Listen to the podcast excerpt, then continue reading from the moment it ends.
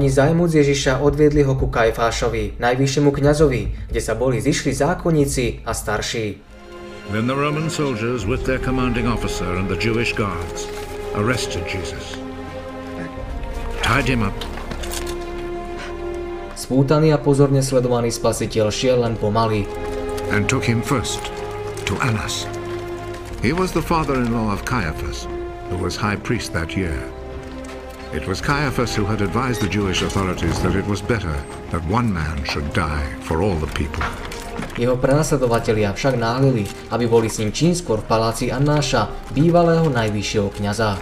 Bolo po polnoci, keď krik hlučného davu, ktorý sprevádzal Krista, príšerne rušil nočné ticho. Ježiša viedli cez potok Kedron okolo záhrad a olivových hájov tichými ulicami spiaceho mesta. Majte na pamäti, že Jeruzalem bol malým mestom, vzdialenosti medzi zmienovanými miestami neboli veľké. Herodesov palác, Annášov či Kajfášov dom boli vzdialené len pár stoviek metrov. Annáš bol hlavou úradujúcej kňažskej rodiny a ľud ho z úcty k jeho veku uznával za najvyššieho kňaza. Židia vyhľadávali jeho rady a poslúchali ich ako Boží hlas. On prvý musí vidieť Ježiša ako zajaca kňažskej moci. On musí byť pri výsluhu tohto väzňa, aby azda menej skúsený Kajfáš nezmaril ich zámer. Pri tejto príležitosti musia využiť jeho schopnosti, jeho chytráctvo a bystrý postreh, lebo Kristovo odsúdenie treba za každú cenu zabezpečiť. Annáš je nazývaný v Novom zákone aj ako Chanán. Založil dynastiu veľkňazov a na tomto poste ho nasledovalo 5 jeho synov a jeden zať, Kajfáš, ktorý sa oženil s Annášovou dcérou. A Peter išiel za ním zďaleka až do dvora najvyššieho kňaza a vojdúc dovnútra sadnul si so služobníkmi, aby videl koniec. Keď v záhrade učeníci opustili majstra, dvaja z nich sa odvážili zďaleka sledovať zástup, ktorý viedol Ježiša. Bol to Peter s Jánom. Kňazi poznali Jána ako dobre známeho Ježišovho učeníka a pustili ho do siene v nádeji, že ako svedok poníženia svojho učiteľa vytriezvie z predstavy Božieho syna. So he went with Jesus into the courtyard of the high priest's house, while Peter stayed outside by the gate. Ján sa prihovoril aj za Petra a umožnil mu vstup. Then the other disciple went back out, spoke to the girl at the gate, and brought Peter inside. Formálne mala Krista vypočúvať veľrada, no pred Annášom šlo o predbežný výsluch. Veľrada podliehala pod rímsku právomoc a nemohla vynášať rozsudok smrti. Väzňa mohla len vyšetriť a rozhodnutie museli potvrdiť rímske úrady. Krista bolo treba tak obžalovať, aby v ňom aj rímska moc videla zločinca. Na obvinenie bol potrebný dôvod, pre ktorý by ho mohli odsúdiť aj Židia. Nejedného z kňazov a popredných mužov Kristovo učenie síce presvedčilo, no báli sa ho vyznať zo strachu pred vylúčením z rady. Kňazi si dobre pamätali Nikodémovú otázku. Či náš zákon súdi človeka prv, ako by bol počul od neho a zvedel, čo robí? Táto otázka uviedla radu na určitý čas do rozpakov a prekazila jej plány. Nechcela počuť Jozefa z Arimatie ani Nikodéma. Boli tu však iní, ktorí sa mohli odvážiť zastať sa spravodlivosti. Výsluch však treba usmrňovať tak, aby členov veľrady zjednotil proti Kristovi. Kňazom šlo predovšetkým o dvojaké obvinenie. Ak ho môžu označiť za rúhača, potom ho odsúdi ľud. Ak dokážu, že pripravoval povstanie, odsúdia ho aj Rimania. Annášovi šlo predovšetkým o toto druhé obvinenie. Bol zvedavý na jeho učeníkov i učenie v nádeji, že väzeň povie niečo, o čo by sa v žalobe mohol oprieť. Chcel od neho počuť nejaký výrok, z ktorého by sa dalo usúdiť, že mu šlo o tajné zoskupenie ľudí, ktorí chceli založiť nové kráľovstvo. Kňazi ho potom mohli vydať Rímanom ako rušiteľa pokoja a podnecovateľa povstania. Kristus čítal zámery kňazov ako v otvorenej knihe. Ako by poznal najtajnejšie záhyby duše svojho vyšetrovateľa, odmietol obvinenie, že by medzi ním a jeho následovníkmi boli nejaké tajné zväzky, alebo že ich zhromažďoval skryte, aby zatajil svoje plány. V jeho zámeroch a učení nebolo nejaké tajomstvo, odpovedal. I have always spoken publicly to everyone. All my teaching was done in the synagogues and in the temple where all the people come together. I have never said anything in secret. Spasiteľovo správanie bolo pravým opakom toho, ako si počínali jeho žalobci. Celé mesiace ho sledovali, aby ho mohli pristihnúť a postaviť pred tajný súd, kde by krivo prísažne dosiahli to, čo by poctivo nebolo možné. Teraz uskutočňovali svoj zámer, patrilo predsa k ich spôsobom, že ho spolu s davom prepadli o polnoci, že ho vysmievali a tupili skôr, než bol odsúdený, ba ešte skôr, ako bol obvinený. Sám by si tak nikdy nepočínal. Oni svojim správaním prestupovali zákon. Podľa ich pravídel sa malo s každým človekom zaobchádzať ako s nevinným dotiaľ, kým mu vina nebola dokázaná. Kňazov teda odsudzovali ich vlastné zákony. Ježiš povedal vyšetrujúcemu, Why then do you question me? Question the people who heard me, ask them what I told them. Neposielali kňazi a poprední muži svojich špehov, aby pozorovali každý jeho pohyb a sledovali každé jeho slovo? Neboli jazda títo pozorovatelia v každom zhromaždení ľudu a neupozorňovali kňazov na všetko, čo hlásal a konal? Táto rozhodná odpoveď Annáša umlčala. Z obavy, aby Kristus o jeho správaní nepovedal niečo, čo by nerád zverejňoval, nepovedal teraz už nič. Jeden z jeho úradníkov, rozhnevaný nad umlčaním Annáša, udrel Ježiša do tváre. Dare you talk like that to thy priest? Kristus spokojne odpovedal, If I have said anything wrong, tell everyone here what it was. But if I am right in what I have said, why do you hit me? Neodpovedal na hnevanie, jeho pokojná odpoveď vychádzala z čistého, trpezlivého a šlachetného srdca, ktoré sa nedalo vyprovokovať. Tupenia a urážky pôsobili Kristovi nesmiernu bolesť. Všemožne ho znevažovali tí, ktorých stvoril a pre ktorých prinášal nekonečnú obeď. Trpel úmerne svojej dokonalej svetosti a svojej nenávisti k hriechu. Svojim utrpením v rukách nepriateľov prinášal ustavičnú obeď. Protivilo sa mu, že je obklopený ľuďmi, ktorých ovláda Satan. Vedel, že by postačil len záblesk jeho božskej moci a krutí prenasledovatelia by ležali v prachu. Toto vedomie mu len zvyšovalo utrpenie. Židia očakávali Mesiáša s vonkajším leskom. Dúfali, že jediným zásahom svojej všemohúcej vôle zmení ľudské zmýšľanie a prinúti všetkých uznať jeho zvrchovanosť. Verili, že si zabezpečí svoje postavenie a splní ich stižiadostivé nádeje. Vo chvíli, keď sa s ním zaobchádzalo krajne pohrdavo, bol najväčšom pokušení prejaviť svoju božskú podstatu. Slovom či pohľadom mohol donútiť svojich prenasledovateľov, aby ho uznali za pána všetkých kráľov a vládcov, kňazov i chrámu.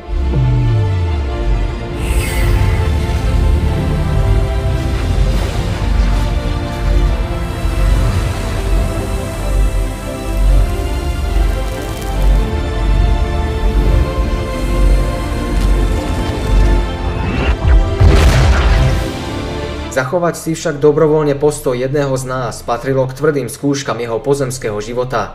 Nebeskí anieli sledovali všetko, čo sa dialo proti ich milovanému veliteľovi. Chceli vyslobodiť Krista. Z Božej vôle anieli môžu mať nesmiernu moc. Pri jednej príležitosti poslušne vyhľadili 185 tisíc mužov nepriateľskej asýrskej armády za jedinú noc.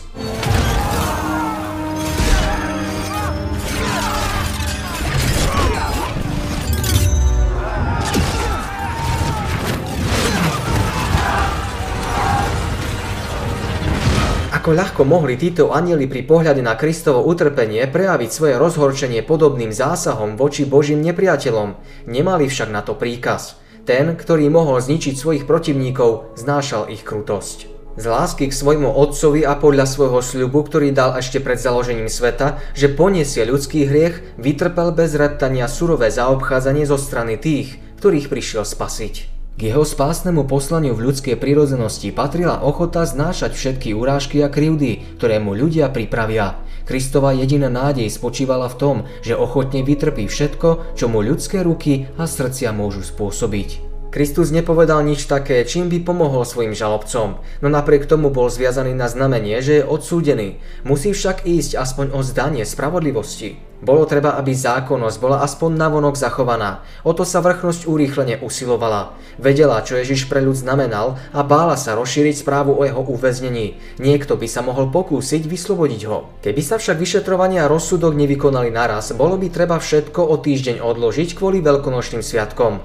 To by mohlo zmariť ich plány. Pri odsúdení Ježiša boli veľmi závislí od povyku davu, medzi ktorým bolo mnoho jeruzalemskej spodiny. Keby sa všetko odložilo o týždeň, opadlo by napätie a mohol by nastať zvrat. Väčšina ľudu by sa postavila za Krista, mnohí by ho obhajovali s poukazom na jeho mocné skutky. Tým by sa podnietil všeobecný odboj proti veľrade. Ľudia by odsúdili ich výnosy, Ježiš by bol oslobodený a zástupy by ho uctievali. Kňazi a poprední muži sa preto rozhodli, že skôr než zámer oznámia Ježiša vydajú Rímanom. Predovšetkým bolo treba nájsť obvinenie, dosiaľ však nič nenašli. Annáš rozkázal odviezť Ježiša ku Kajfášovi. Kajfáš patril k Saduceom, medzi ktorými boli aj Ježišovi úhlavní nepriatelia. Hoci Kajfáš nemal toľko odvahy, bol práve taký prísny, bezcitný a bezohľadný ako Annáš. Všemožne sa snažil Ježiša odstrániť. Bolo už síce včasné ráno, no bola ešte tma. Vo sveté pochodní a lámp blížili sa ozbrojenci aj s väzňom k palácu najvyššieho kňaza. Keď sa schádzali členovia veľrady a náš s Kajfášom, bezvýsledne vypočúvali Ježiša. Keď sa rada zišla v súdnej sieni, Kajfáš zasadol na popredné miesto. Po oboch stranách boli sudcovia a procesom zvlášť zaujatí jednotlivci. Rímsky vojaci stáli nedaleko veľkňažského trónu. Pred ním stál Ježiš, na neho sa upierali pohľady zástupu, vládlo všeobecné napätie. Z celého davu bol len on pokojný a vážny, ako by ovzdušie okolo neho ovládal posvetný vplyv. Kajfaš hľadel na Ježiša ako na svojho súpera. Dychtivosť ľudu počuť spasiteľa a zdanlivá ochota prijať jeho učenie podnietila nízku žiarlivosť veľkňaza. Keď sa však Kajfáš na obžalovaného pozrel, musel obdivovať jeho ušlachtilé a dôstojné správanie, ako by ho vnútorný hlas presviečal, že tento človek patrí Bohu. Túto myšlienku však i hneď sebavedomo zahnal. Posmešne a povýšene žiadal Ježiša, aby mu predviedol niektorý zo svojich mocných zázrakov. Amrin diant malka. Ej malkotak. Min mandi malkinate. Anachli. Spasiteľ akoby tieto slova ani nepočul. Ľud porovnával podráždenosť a zlomyselnosť Annáša a Kajfáša s Ježišovým pokojným a vznešeným správaním. Aj tento zatvrdnutý zástup sa pýtal, možno tohto božského človeka odsúdiť ako zločinca? Kajfaš pozoroval tento vplyv a urýchlil výsluch. Ježišovi nepriatelia boli veľmi zmetení, radi ho odsúdili, no nevedeli ako. A najvyšší kňazi, starší a celá vysoká rada hľadali falošné svedectvo proti Ježišovi, aby ho vydali na smrť, ale nenašli. Bolo dosť dôkazov, že Ježiš nedbal na židovské tradície a neúctivo sa vyjadroval o mnohých ich nariadeniach, ale v otázke tradície farizie a sadúcej stáli krajne proti sebe. Rímania by taký dôkaz neuznali. Kristovi nepriatelia sa neodvažovali obviniť ho z prestupovania soboty, pretože dôkladný prieskum by totiž mohol dokázať, o aké dielo šlo. V prípadoch zázračného uzdravenia by zámer kňazov bol zmarený. A hoc aj mnohí falošní svetkovia prestúpili, nenašli. Podplatení falošní svetkovia mali žalovať na Ježiša, že podnecoval zboru a chcel zriadiť separátnu vládu. Nishmalhum! Muzabel dawaja bekit Git bort! Bedrat Shedaya! Atzene! Rash Shedin! Bedrat Shedaya! Raya! Raya! Kerelek! Melek! Rejudaya! A? Rejudaya! No ich svedectvo bolo priezračné, zmetené a protirečivé. Pri výsluchu vyvraceli vlastné výpovede. والدينات جدا بالكعبة الشمات بالله بين ساحلين إنون Kristus na začiatku svojej služby povedal, zborte tento chrám a za tri dní ho postavím. Tým prorocký obraznou rečou predpovedal svoju smrť i skriesenie. Židia tieto slova chápali doslovne ako zmienku o Jeruzalemskom chráme. Vo všetkom, čo Kristus povedal, kňazi nemohli nájsť nič, čo by sa okrem uvedeného dalo proti nemu zneužiť. Chceli ho zaskočiť aspoň prekrútením týchto slov. Rímania pomáhali pri výstavbe a zariadení chrámu a veľmi sa ním píšili. Akékoľvek pohrdanie voči nemu by ich rozhorčovalo. Tu sa teda mohli stretnúť Rímania, Židia, Farizej i Saducej. Všetci totiž mali chrám vo veľkej úcte. A napokon prestúpili dvaja falošní svetkovia tomto ohľade našli dvoch svetkov, ktorých výpovede neboli natoľko rozporné ako svedectvo ostatných. Jeden z nich, ktorý mal za peniaze usvedčovať Ježiša, vyhlásil a riekol, tento povedal, ja môžem zboriť chrám Boží a za tri dní ho vystaviť. Tým boli Kristové slova prekrútené. Keby ich boli opakovali doslovne, nebola by ho odsúdila ani veľrada. Hamar diarus, bet gadiš, wahi bnele, bet lat yomin. Keby Ježiš bol len človek, ako to tvrdili Židia, jeho tvrdenie mohli na najvyš pokladať za prejav nerozvážneho, vystatovačného ducha, nie však za rúhanie. Tieto slova však ani svedecky prekrútené neobsahovali nič, čo by Rímania mohli pokladať za zločin hodný smrti. Lama la temar divrat, šillatak, it blalachtna, ma elna amer, eikeachlach. Ježiš trpezlivo počúval rozporné svedectvá, ani slovom sa nebránil. Nakoniec boli aj sami jeho žalobci odhalení, zmetení a rozúrení. Výsluch neviedol k ničomu. Štaku! Antun kulkom nazin blakashoki! Natilulna sahadu dirakashoki wa elna štaku! Zdalo sa, že ich nástrahy sú márne. Kajfáš bol zúfalý. Zostávalo jediné, Krista treba donútiť, aby sa odsúdil sám. Na to povstal najvyšší kňaz a povedal mu, či nič neodpovedáš, čo títo svedčia proti tebe? Ale Ježiš mlčal. Roznevaný veľkňaz povstal zo súdneho stolca, hlasom i správaním jasne naznačoval, že keby mohol, obžalovaného by najradšej zabil. Kristus však nič neodpovedal. Mučili ho a on ponižujúc sa znášal dobrovoľne a neotvoril svojich úst. Vedený bol ako baránok na zabitie a zanemal ako ovca, ktorá zanemie pred tými, ktorí ju strihajú a neotvoril svojich úst.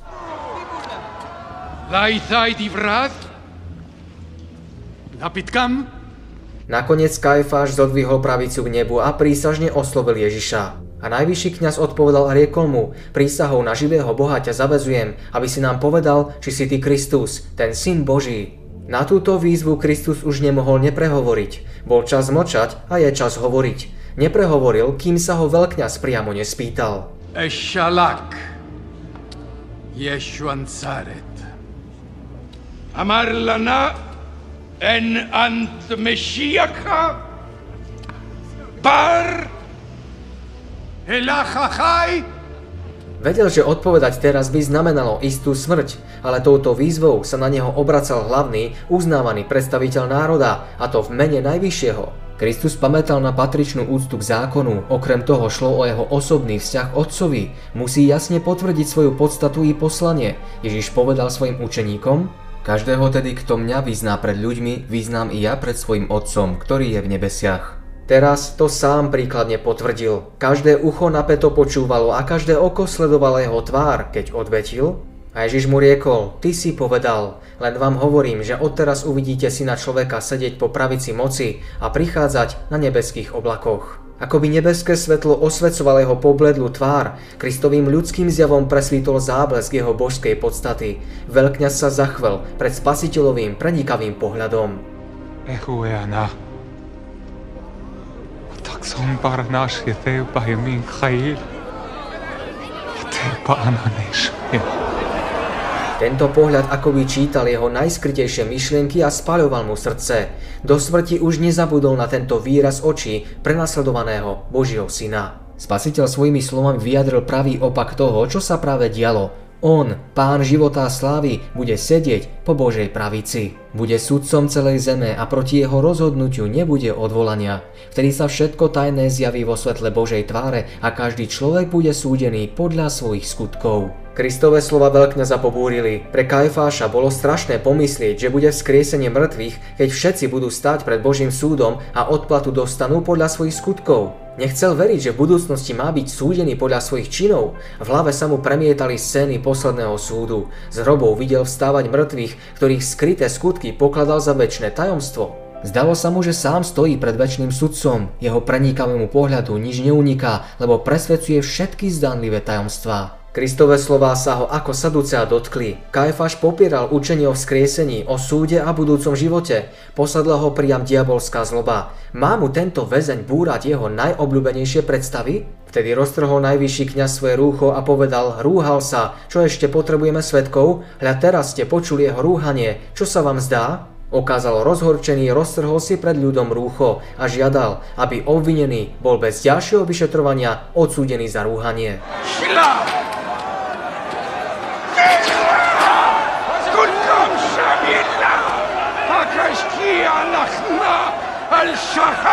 Tomuto rozhodnutiu Kajfáša strhlo presvedčenie i vášeň.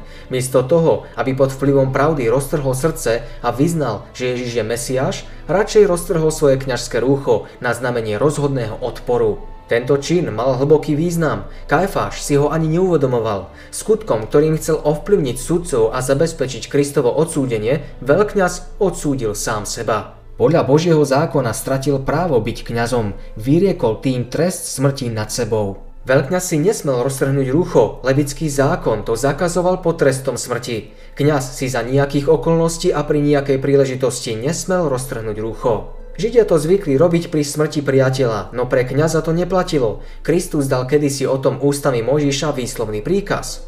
Nerozpustíte vlasov svojich hlav ani neroztrhnite svojho rúcha, aby ste nezomreli a aby sa nerozneval na celú obec. Všetko, čo nosil kňaz, muselo byť celé a bez poruchy. Skvostné obradné rúcha predstavovali povahu slavného vzoru Ježiša Krista. Smrteľný človek si mohol roztrhnúť srdce ako prejav skrúšenosti a pokory ducha. Boh si to cenil. Kňažské rúcho sa však trhať nesmelo, ak sa zmysel nebeských vecí nemal znevážiť. Roztrhnutím svojho rúcha Kajfáš potúpil Boží zákon a správal sa podľa ľudských tradícií. Podľa tej si totiž kňaz v prípade rúhania mohol roztrhnúť rúcho na znak svojho odporu k hriechu, bez toho, že by sa previnil. Boží zákon tu teda nahradilo ľudské ustanovenie. A oni odpovedali a riekli, vinný je smrti. Jamin Millache! teraz kom! Veľrada rozhodla, že Ježiš zasluhuje smrť, no židovskému zákonu odporovalo vypočúvanie väzňov v noci. Platný rozsudok mohla vyniesť len za denného svetla plne zastúpená rada. Yeah!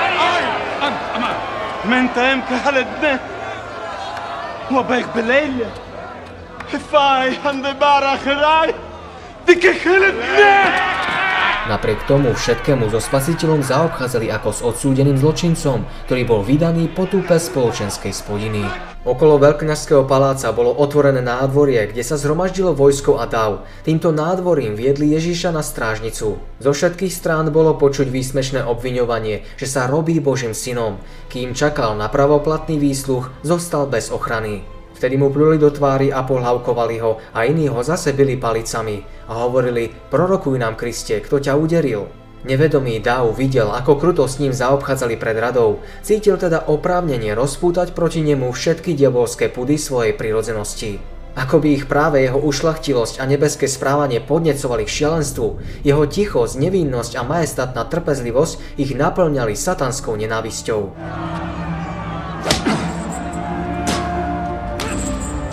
Milosrdenstvo, spravodlivosť boli pošľapané. S nejakým zločincom sa tak neľudsky nezaobchádzalo ako s Božím synom. Ježišovo srdce však zvieral väčší žiaľ. Najväčšiu bolesť mu nemohla spôsobiť nejaká nepriateľská ruka. Kým bol Kristus pri výsluchu pred Kajfášom terčom posmechu, zrádzal ho jeden z učeníkov. A Peter sedel vonku na dvore.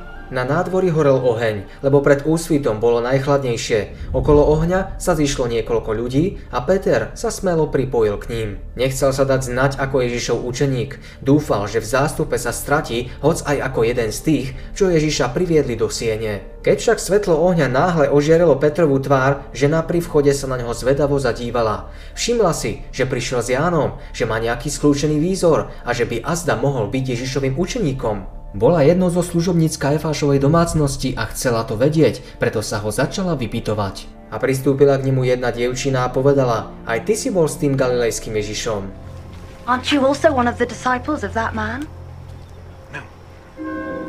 I'm not.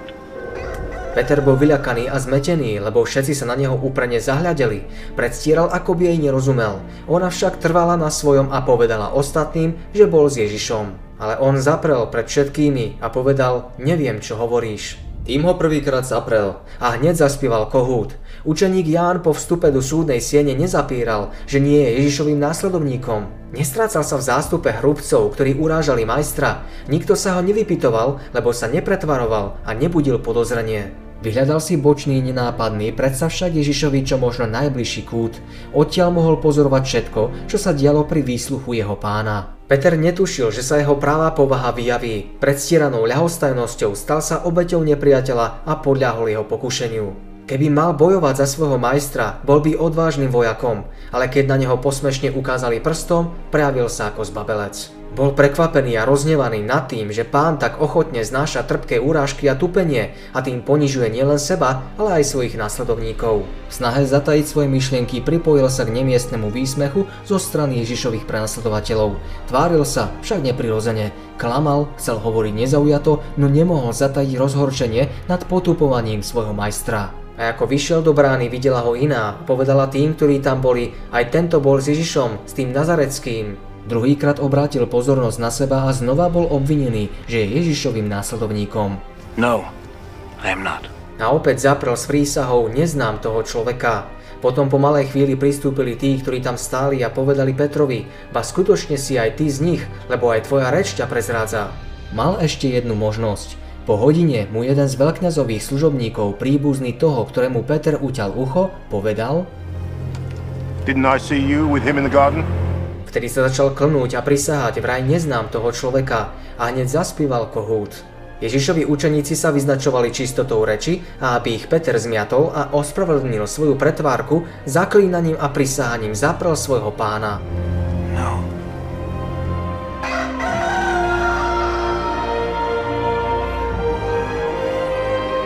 Kohút opäť zaspieval. Učeník to počul a pripomenul si Ježišove slová. A Peter sa rozpamätal na slovo Ježišovo, ktorý mu bol povedal, prv, než zaspieva kohút, tri razy ma zaprieš. A výjdúc von, plakal horko.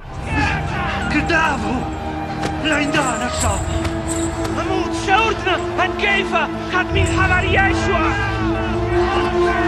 يشوع لا خزعت لنا الشعب لا يندانا خدمي أطلقتنا أما الجزيرة وخذ منهم انكسر الشكيلة اجتمع لا يدعى للشعب La casa Spasiteľ sa pozrel na svojho úbohého učeníka. Peter sa tiež pozrel na svojho majstra a pohľady sa im stretli. Atid mahak báthrak. Lidizil tamma. Adoni. על בית הסוהרין, אבל מות.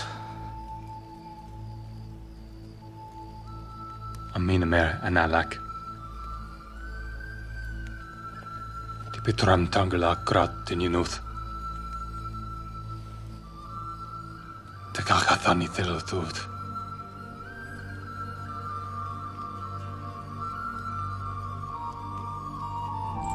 V ušľachtilej tvári spasiteľa čítal hlbokú ľútosť a zármutok, no nie hnev. Keď Peter videl tú vyblednutú, trpiacu tvár, chvejúce sa pery, pohľad plný súcitu a odpustenia, ako by mu srdce zasiahol šíp. Spomenul si na to, čo ešte pred niekoľkými hodinami slúbil. Spomenul si na svoj žiaľ, keď mu spasiteľ vo vrchnej sieni povedal, že tej noci zaprie svojho pána. Peter si uvedomuje, ako dobrého pán pozná a ako spoľahlivo rozpoznal v jeho srdci faloš, o ktorej ani sám učeník nevedel. Spomienky mu vírili hlavou. Pripomínal si spasiteľovo milosrdenstvo, jeho láskavosť a dlhozhovievavosť. Pripomenul si napomenutie, Simon. Simon, behold, Satan hath desired to have you, that he may sift you as wheat. But I've prayed for thee, that thy faith fail not. And when thou art converted, strengthen thy brethren. S hrôzou si uvedomoval svoju nevďačnosť, falošť a zradnosť. Znova sa pozrel na svojho majstra a v tom videl, ako sa svetokrádežná ruka dvíha, aby jeho pána udrela do tváre. Peter to nevydržal a so skormúteným srdcom sa náhrel z tohto miesta preč. Utekal do temnej samoty, nevedel ani nedbal kam. Nakoniec sa ocitol v Getsemane. Živo si predstavil, čo sa tu pred niekoľkými hodinami udialo. Spomenul si na trpiacu tvár svojho pána, ktorú zmáčal krvavý pot a zvierala úzkosť. Trpko spomínal, ako Ježiš plakal a osamelo modlitebne zápasil, kým tí, čo ho mali v onej mučivej chvíli podopierať, spali. Prišlo mu na mysel majstrovo vážne napomenutie. Bdejte a modlite sa, aby ste nevošli do pokušenia. Duch je síce hotový, ale telo je krehké. Bolestne si uvedomoval, že poníženému a zmučenému spasiteľovi zasadil ten najtvrdší úder. Peter padol na tvár tam, kde Ježiš v mukách vylieval otcovi svoju dušu a najradšej by bol zomrel. Kristus poznal tú mučivú skúšku, ktorou musel prejsť. Vedel, ako im Satan ochromí zmysly, aby neboli pripravení na to, čo sa stane. Preto ich varoval. Oh, ye shall be offended because of me this night. Though all men shall be offended because of thee. Yet will I never be offended. I am ready to go with thee both into prison or to death. I tell thee, Peter, the cock shall not crow this day before that thou shalt thrice deny that thou knowest me. Though I should die with thee, yet will I not deny thee. Keby boli chvíle prežité v záhrade strávili bdelo na modlitbe, Peter by sa nebol spoliehal na svoje chabé sily. Nebol by zaprel svojho pána. Keby učeníci boli bdeli s Kristom v jeho trízni, mohli byť pripravení znášať aj jeho utrpenie na kríži. Aspoň čiastočne by boli pochopili hĺbku jeho úzkosti. Mohli si pripomenúť všetko, čo im o svojom utrpení, smrti a skriesení povedal. V temnote najmučivejšej chvíle mohlo im niekoľko lúčov nádeje presvietiť tmu a podoprieť vieru. Len čo sa rozhodnilo, opäť sa zišla veľrada a Ježiš bol privedený do radnej siene. Povedal, že je Boží syn a členovia rady na základe jeho slov pripravili obvinenie proti nemu. Nemohli ho však odsúdiť, lebo mnohí z nich sa nezúčastnili nočného pojednávania a nepočuli jeho slová. Dobre vedeli, že rímsky súd v nich nenašiel nič, čo by zasluhovalo smrť. Keby však mohli od neho samého počuť znova tieto slová, dosiahli by svoj cieľ. Jeho tvrdenie, že je Mesiáš, by mohli zneužiť a obviniť ho z buričských politických zámerov. Povedali? Ak si ty Kristus, povedz nám to teda. Kristus však mlčal, znova sa ho vypitovali, nakoniec smutne povedal, keď vám poviem, neuveríte, a keď sa vás aj na niečo opýtam, neodpoviete mi, ani neprepustíte. Aby však boli bez výhovorky, dodal, No odteraz bude syn človeka sedieť po pravici moci Božej. Vtedy povedali všetci, teda si ty ten syn Boží? A on im povedal, vy dobre hovoríte, že ja som. A oni povedali, čo ešte potrebujeme svedectvo, veď sami ste počuli z jeho úst. Tretíkrát teda odsúdili židovskí predstaviteľa Ježiša na smrť. Domnievali sa, že potrebujú už len súhlas Rimanov, ktorým by schválili jeho odsúdenie a vydali im ho do rúk. Potom prišlo tretie potupenie a výsmech horší, než aký musel Kristus vytrpieť od nevedomého davu. To všetko sa dialo v prítomnosti kňazov a popredných mužov a s ich súhlasom. Zo srdca im vytratil posledný zvyšok súcitu a ľudskosti. Keď im nestačili vlastné dôkazy a nemohli ho umlčať, použili zbrane, osvedčené vo všetkých dobách na umlčanie bludárov. Utrpenie, násilie a smrť. Keď sudcovia vyriekli nad Ježišom svoj ortiel, ľudu sa zmocnila satanská zúrivosť. Krik davu sa podobal revu divokých šeliem. Zástup sa rútil na Ježiša a volal, je vinný, nech zomrie. Nebyť rímskych vojakov, Ježiš by sa nebol dožil ani ukryžovanie na Golgote. Keby nebola zasiahla rímska vrchnosť a silou zbraní nezabranila vyčineniu davu, ľud by ho bol rozšliapal. Sami pohania boli roztrpčení nad nedudským zaobchádzaním s človekom, ktorému sa nedalo nič zle dokázať.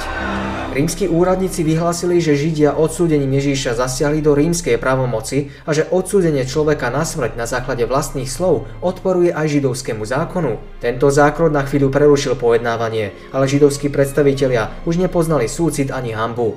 Kňazi a poprední muži zabudli na dôstojnosť svojho úradu a Božieho syna urážali najhanobnejším spôsobom. Vysmívali sa jeho pôvodu, tvrdili, že zaslúhuje najpotupnejšiu smrť, ak sa vydáva za Mesiáša. Najzvrhlejší ľudia začali začali bezcítne urážať spasiteľa. Na hlavu mu prehodili staré rúcho, pili ho a posmešne vyzývali prorokuj nám, Kriste, kto ťa udrel. Potom mu odkryli hlavu a jeden z ničomníkov mu naplul do tváre. Boží anieli verne zaznamenávali každý úražlivý pohľad, slovo i čin proti svojmu milovanému veliteľovi. Podli ľudia, ktorí sa posmievali Kristovi a pluli mu do vybledlej, no pokojnej tváre. Jedného dňa budú hľadieť do Kristovej oslavenej tváre, žiariacej jasnejšie ako slnko.